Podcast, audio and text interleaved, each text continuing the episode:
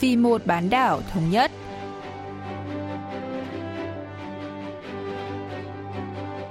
Mỹ Linh xin kính chào quý vị và các bạn. Mời quý vị và các bạn theo dõi chuyên mục Vì một bán đảo thống nhất của Đài Phát thanh Quốc tế Hàn Quốc KBS World Radio.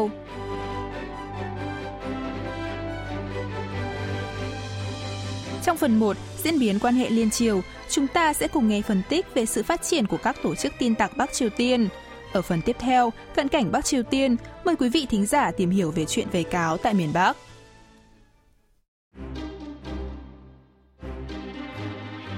Cơ quan Tình báo Quốc gia Hàn Quốc NIS gần đây đã trình báo cáo lên Ủy ban Tình báo Quốc hội, cho biết một số cơ sở nghiên cứu quan trọng của quốc gia, trong đó có Viện Nghiên cứu Năng lượng Nguyên tử, đã bị tấn công bởi tổ chức tin tặc có liên quan đến Bắc Triều Tiên. Tuy không phải chuyện xa lạ, các hoạt động tấn công mạng của miền Bắc được đánh giá là có quy mô trên diện rộng và ngày càng tinh vi, nên rất khó truy vết. Sau đây, nhà bình luận chính trị Choi Yong-il sẽ cho chúng ta biết chi tiết hơn về sự phát triển của các tổ chức tin tặc Bắc Triều Tiên.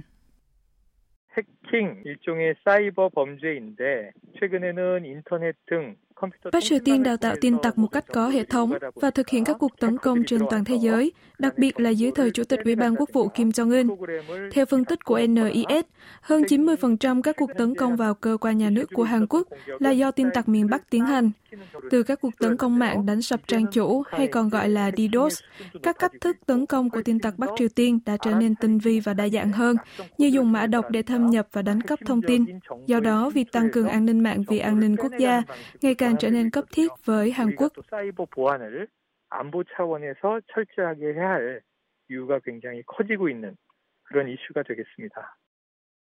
Cùng với sự phát triển nhanh chóng của Internet, có thể gọi chiến tranh trong xã hội hiện đại là chiến tranh mạng. Nhận thức được điều này, Bắc Triều Tiên đào tạo và vận hành các lực lượng an ninh mạng ở cấp quốc gia. Năm 1986, cố Chủ tịch Kim Jong-il đã thành lập Đại học Chỉ huy Quân sự Tự động hóa, nay là Đại học Quân sự Kim Il, chuyên đào tạo các chuyên gia máy tính. Ông Choi Yong-il phân tích.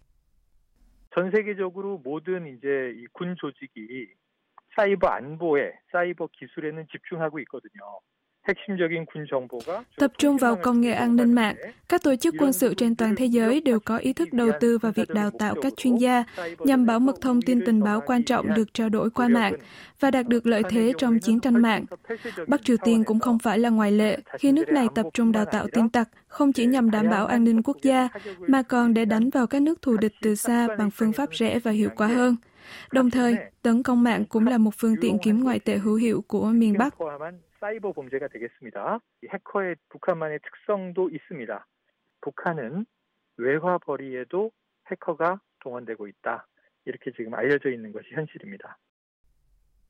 Theo sách trắng quốc phòng 2020 do Bộ Quốc phòng Hàn Quốc công bố, Bắc Triều Tiên hiện có khoảng 6.800 tin tặc. Ở miền Bắc, các tin tặc được đào tạo nghiêm ngặt từ nhỏ để trở thành chiến binh mạng có khả năng tấn công tốt nhất thế giới. Nhà bình luận Choi Yong-il cho biết.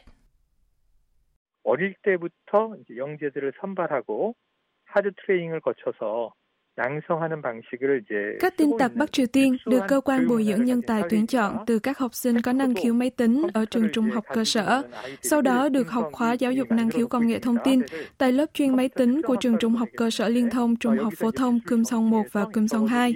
Nếu đạt được thành tích tốt, các học sinh này sẽ nhập học vào khoa máy tính của đại học và được đào tạo lý thuyết chuyên sâu về trinh sát công nghệ hay chiến tranh mạng để trở thành các chuyên gia không gian mạng. Trong số đó, những sinh viên xuất sắc sẽ được đào tạo đặc biệt tại Đại học Quân sự Kim Nhật Thành thuộc Bộ Tổng tham mưu quân đội để tiến vào hàng ngũ chiến binh mạng hoặc tin tặc. Ngoài ra, họ có thể được cử đi du học Nga và Trung Quốc, sau đó sẽ vào hoạt động trong một đơn vị chuyên về tấn công mạng. Quá trình tuyển chọn và đào tạo từ nhỏ này cho thấy các chiến binh mạng miền Bắc có trình độ rất cao.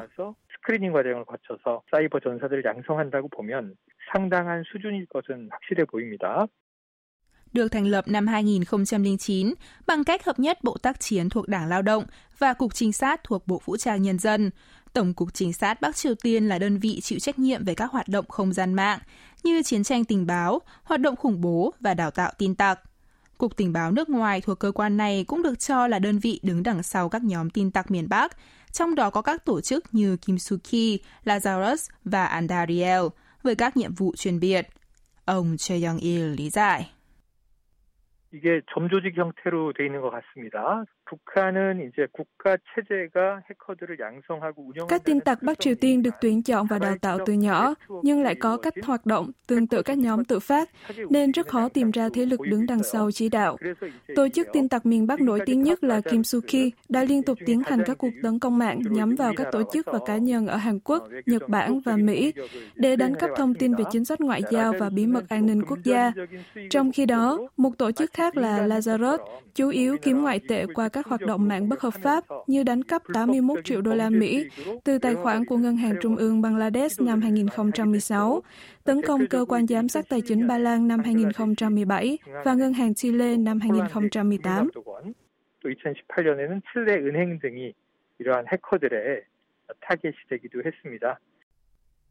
Tháng 2 năm 2021, Bộ Tư pháp Mỹ cáo buộc 3 tin tặc Bắc Triều Tiên với tội danh đánh cắp hơn 1,3 tỷ đô la Mỹ tiền mặt và tiền điện tử từ các ngân hàng và công ty trên khắp thế giới. Theo cơ quan này, các bị cáo Park Jin-hyuk, Chon Chang-hyok và Kim Il là tin tặc thuộc Tổng cục Trinh sát miền Bắc và đã tham gia vào một loạt các cuộc tấn công mạng trong một thời gian dài, như vụ tấn công mạng công ty Sony Pictures năm 2014, trộm 81 triệu đô la Mỹ từ Ngân hàng Trung ương Bangladesh năm 2016, vụ tấn công tống tiền bằng mã độc WannaCry năm 2017 và ý định tấn công mạng Tập đoàn Quốc phòng Mỹ Lockheed Martin. Trong báo cáo do nhóm chuyên gia của Ủy ban Cấm vận Bắc Triều Tiên thuộc Hội đồng Bảo an Liên Hợp Quốc công bố vào đầu năm nay, miền Bắc được cho là đã đánh cắp tài sản tiền ảo trị giá khoảng 316,4 triệu đô la Mỹ vào khoảng từ năm 2019 đến tháng 11 năm 2020. Báo cáo cũng cho biết, các tin tặc có liên hệ với Bắc Triều Tiên tiếp tục thực hiện các hoạt động nhắm vào các tổ chức tài chính và sàn giao dịch tiền điện tử để hỗ trợ chính sách phát triển hạt nhân và tên lửa của nước này. Theo đó, Bình Nhưỡng được cho là sẽ tiếp tục các hoạt động tấn công mạng tinh vi hơn trong tương lai. Ông Choi Yong-il lý giải.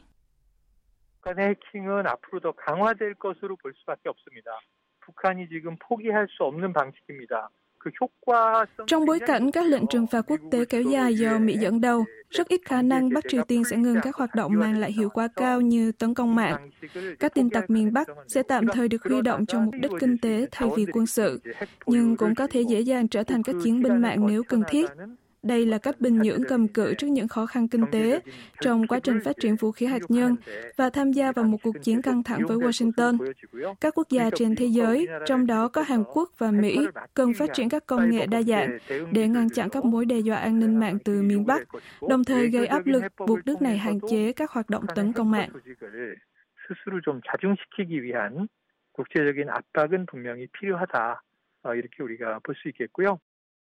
Được đào tạo ở cấp nhà nước, các lực lượng tấn công mạng Bắc Triều Tiên sẽ vẫn còn tiếp tục phát triển. Trong bối cảnh thiệt hại do tin tặc đang lan rộng trên toàn thế giới, Hàn Quốc cần xây dựng một hệ thống ứng phó quốc gia và hợp tác với cộng đồng quốc tế để đưa ra các biện pháp hiệu quả.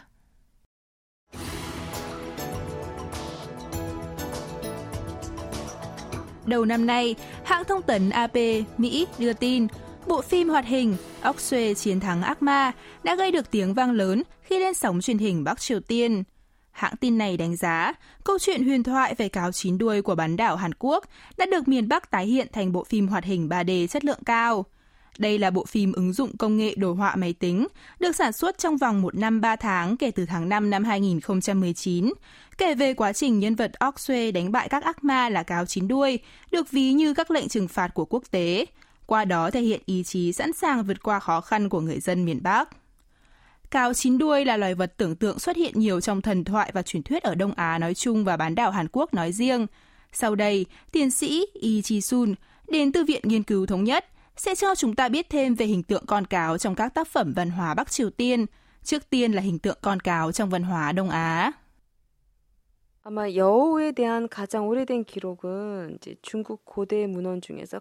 Ghi chép lâu đời nhất về cáo xuất hiện trong tác phẩm Sơn Hải Kinh của văn học cổ Trung Quốc. Trong đó kể rằng cáo càng nhiều đuôi thì phép thuật càng cao và nếu có 9 đuôi thì có thể lên trời giúp Ngọc Hoàng Thượng Đế. Vốn được coi là một nhân vật thần bí có bộ lông sáng ánh vàng và đem lại may mắn cùng phồn vinh. Hình tượng cáo 9 đuôi dần trở thành một cô gái xinh đẹp ác độc sau khi câu chuyện mỹ nhân đắc kỹ làm nhà Ân Trung Quốc sụp đổ, thực ra là một con cáo chín đuôi được lưu truyền. Tại bán đảo Hàn Quốc, Cáo chín đuôi có hình tượng đa dạng, chẳng hạn như là con vật chỉ đơn thuần muốn trở thành người, hay một người phụ nữ vô cùng xảo quyệt, chuyên ăn gan động vật, hút nguyên khí của đàn ông, khác với hình tượng cáo chín đuôi được tôn sùng trong đền thờ tại Nhật Bản. Tóm lại, ở Đông Á, cáo được coi là sinh vật thần bí phức tạp và nguy hiểm, có thể quyến rũ và cướp đi mạng sống con người.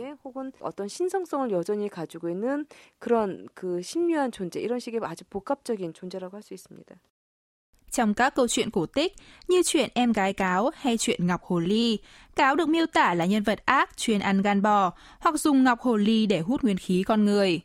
Vì hình tượng tiêu cực này, hai miền Nam Bắc từng gọi nhau là cáo trong thời kỳ chiến tranh lạnh. Bà Lee Ji-soon phân tích. 한국의 경우에는 1970년대에 대표적인 방공 영화인 또리 장군이 있습니다. 이때 북한의 당 Hàn Quốc dùng hình tượng cáo đỏ và sói để ám chỉ các quan chức, binh lính và gián điệp Bắc Triều Tiên trong bộ phim hoạt hình chống cộng những năm 1970 mang tên Tướng quân Tori, nhằm tạo ác cảm về miền Bắc. Tương tự, Bắc Triều Tiên cũng ví von Hàn Quốc là con cáo tôn sùng chủ nghĩa tư bản và Nhật Bản là con sói đại diện cho chủ nghĩa đế quốc. Trong cuốn Joseon Wang Joseon Luk, Joseon Vương Triều Thực Lục cũng có nhiều ghi chép về việc so sánh người với cáo. Trong cuốn Thanh Trung Sinh Lục, Đoan Tông Thực Lục, người có tính cách quỷ quyệt sẽ được ví với cáo. Ngoài ra, những người nhỏ con, xảo hoạt, nhanh nhẹn và thâm hiểm cũng được so sánh với cáo trong cuốn Myeong Trung Sinh Lục, Minh Tông Thực Lục. Điều này cho thấy được nguồn gốc văn hóa lâu đời của việc hai miền Nam Bắc gọi nhau là cáo để ám chỉ hình ảnh gian xảo ác quyệt.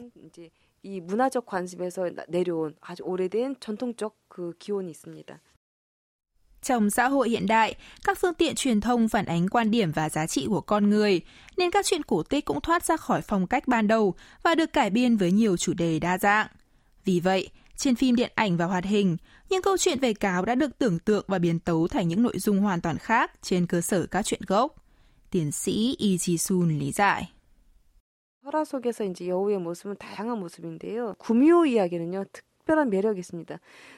Tại Hàn Quốc, hình tượng cáo chín đuôi hóa thân thành một người phụ nữ xinh đẹp, ăn gan người, hoặc muốn trở thành nhân vật mang yếu tố kịch tính và sức hấp dẫn đặc biệt, giống như nhân vật gấu và hổ cần ăn ngải cứu và tỏi trong 100 ngày trong thần thoại Tan Quân. Cáo chín đuôi cũng phải khổ luyện và không được sát sinh trong thời gian dài để trở thành người, nếu vi phạm sẽ phải chết. Yếu tố chạm vào lòng trắc ẩn này khi được dựng thành phim điện ảnh hay hoạt hình có thể tạo ra một câu chuyện đa tầng và ấn tượng. 제작된다고 했을 때 좀 더 다층적이고 좀 더 다이나믹한 재창조할 수 있는 그런 성격을 보여주고 있습니다. Khác với hình tượng mang nhiều tầng nghĩa tại Hàn Quốc, cáo trong văn hóa Bắc Triều Tiên chỉ mang những đặc điểm điển hình vốn có. Bà Lee Ji-soon cho biết. 북한의 드라마나 영화 혹은 콘텐츠에서 여우가 등장할 때는 딱 분명합니다. Trong phim và các tác phẩm của Bắc Triều Tiên, hình tượng cáo luôn đại diện cho chủ nghĩa tư bản, chủ nghĩa đế quốc, những người vị kỷ hoặc ly gián. Thay vì các nội dung đa dạng nhiều tầng nghĩa, các tác phẩm văn hóa nghệ thuật miền Bắc, đặc biệt là các tác phẩm dành cho trẻ em, thường rất đơn giản và rõ ràng để khán giả và độc giả có thể xem và dễ hiểu. Vì vậy, nếu ban đầu cáo được ví với đế quốc, tư bản hoặc các thế lực thù địch, nhân vật cáo sẽ xuất hiện đều đặn với hình tượng đó để không gây nhầm lẫn cho người dân, đảm bảo tính đại chúng và tính nhân dân.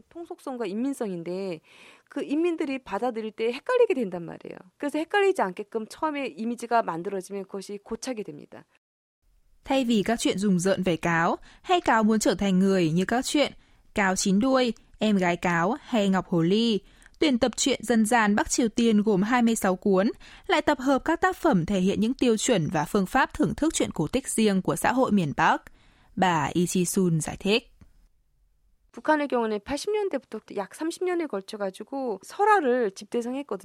Được biên soạn trong hơn 30 năm từ những năm 1980, tuyển tập truyện dân gian Bắc Triều Tiên thể hiện các quan điểm về giai cấp và hệ tư tưởng xã hội chủ nghĩa, loại bỏ các truyện phi thực tế hay kinh dị. Thể loại khoa học viễn tưởng ở miền Bắc chỉ cho phép nội dung về những việc mà con người có thể đạt được trong tương lai gần. Ngoài ra, sợ hãi cũng là một loại cảm xúc không được công nhận tại Bắc Triều Tiên. Vì vậy, những câu chuyện có thể gây xúc động hoặc khiến độc giả sợ hãi đều bị loại. Do đó, điểm đáng tiếc là tuyển tập truyện này có những câu chuyện về chủ nghĩa xã hội hoặc đấu tranh giai cấp chống lại những tên địa chủ hung ác, nhưng lại không có các chuyện thuần túy về mặt cảm xúc.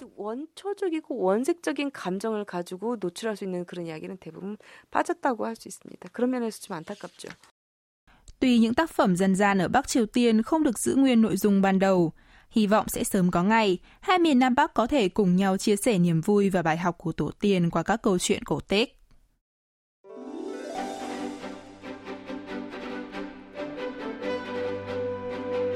Quý vị và các bạn vừa lắng nghe chuyên mục Vì một bán đảo thống nhất của Đài Phát thanh Quốc tế Hàn Quốc KBS World Radio. Cảm ơn quý vị và các bạn đã quan tâm theo dõi. Xin kính chào tạm biệt và hẹn gặp lại trong chuyên mục tuần sau.